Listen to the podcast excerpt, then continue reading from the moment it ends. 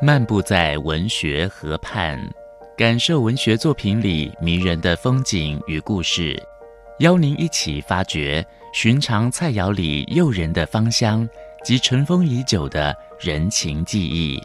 请听焦桐谈饮食文学。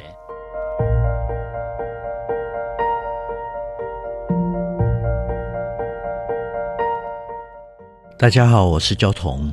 今天跟大家分享的是番薯寒集。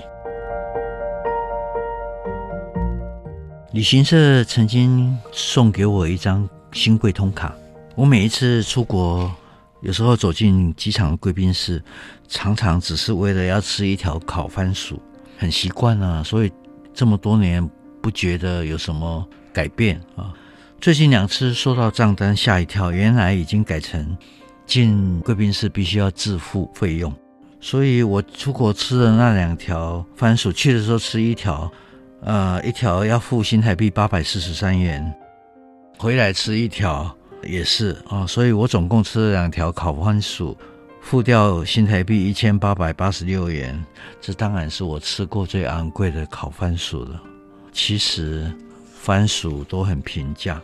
它很便宜的，我们台湾人都吃番薯的。太平洋战争的时候，物质匮乏，番薯是台湾人很重要的粮食。直到四五零年代的时候，贫穷人家，你还休想吃到不加番薯签的白米饭呢？番薯才是主食，白米只是点缀啊。有很多朋友在他小时候，他最大的梦想是吃一碗香喷喷的白米饭。闽南语有一句俗话：“时到时担当，无米才来煮番薯汤。”可见番薯是很便宜的，是迫不得已的时候的粮食。听说番薯皮含有丰富的多糖类物质，能够降低血液里面的胆固醇啊，保持血管的弹性，连皮一起吃更营养。一般的蔬果握在手里面，假使我们感觉它沉甸甸的感觉，那时候通常比较好。我们选番薯也是这样啊，当然要挑选形体比较完整的，没有发芽的，没有黑斑的，没有虫蛀的，表皮比较光滑的。如果还没有烹煮，不要放进冰箱哈，否则会容易变硬走味。烹调番薯的手段非常的多啊。可以煮饭，也可以熬粥当做主食，也可以融入点心里面，像蜜番薯，像地瓜球。当然，它也可以变化出各种菜肴。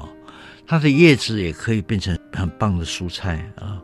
我尤其喜欢吃烤番薯。烤番薯最高级的形式，恐怕是控头油。控土窑。台湾在农村在二期稻作收割以后，天气转凉了。一般以从前会在番薯田里面就地挖起番薯烤番薯，童年的控窑的经验深深的烙印在我的记忆里啊，那是我生命中最早的野炊，最早的建筑工程。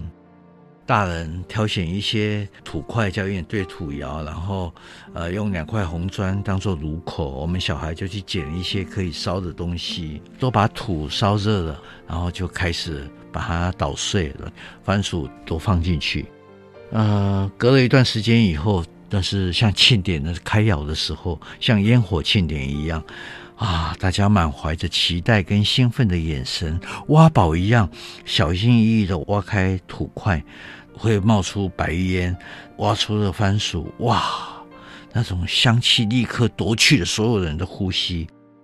刚出土窑的番薯非常的烫，你一直要用左手换到右手，右手再换到左手，又迫不及待想吃它，剥皮、吹气、张嘴。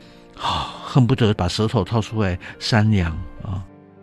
在休耕的稻田里面烧土窑，那是我觉得哪怕只有一个下午，我都觉得它温暖我一生的记忆。五分钟系列小单元，与您同游文学河畔，带给您小确幸的滋味。